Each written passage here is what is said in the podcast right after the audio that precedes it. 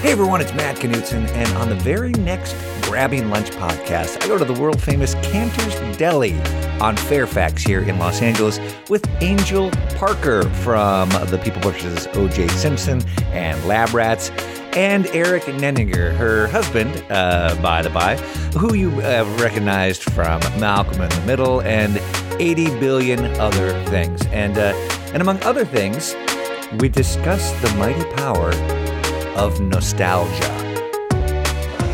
Probably better. I used to love being a waiter. Everything will just be Thank until you. you didn't have when you didn't have to do it anymore. You loved it. Right.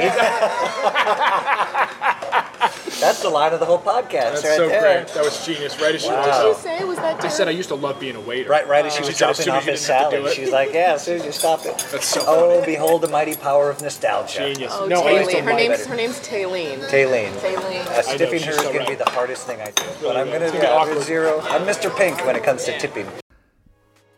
It's the Grabbing Lunch podcast. Go to grabbinglunch.com and you can see pictures of my guests, listen to previous episodes, leave a comment in the blog post section. Also, you can find the show on iTunes. Uh, give it a follow, five star review, etc. We're on SoundCloud, Stitcher Radio. All of those options can be found at grabbinglunch.com. Don't miss the next episode coming out.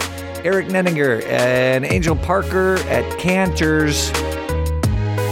Now that you're not doing it anymore, you're going to love it.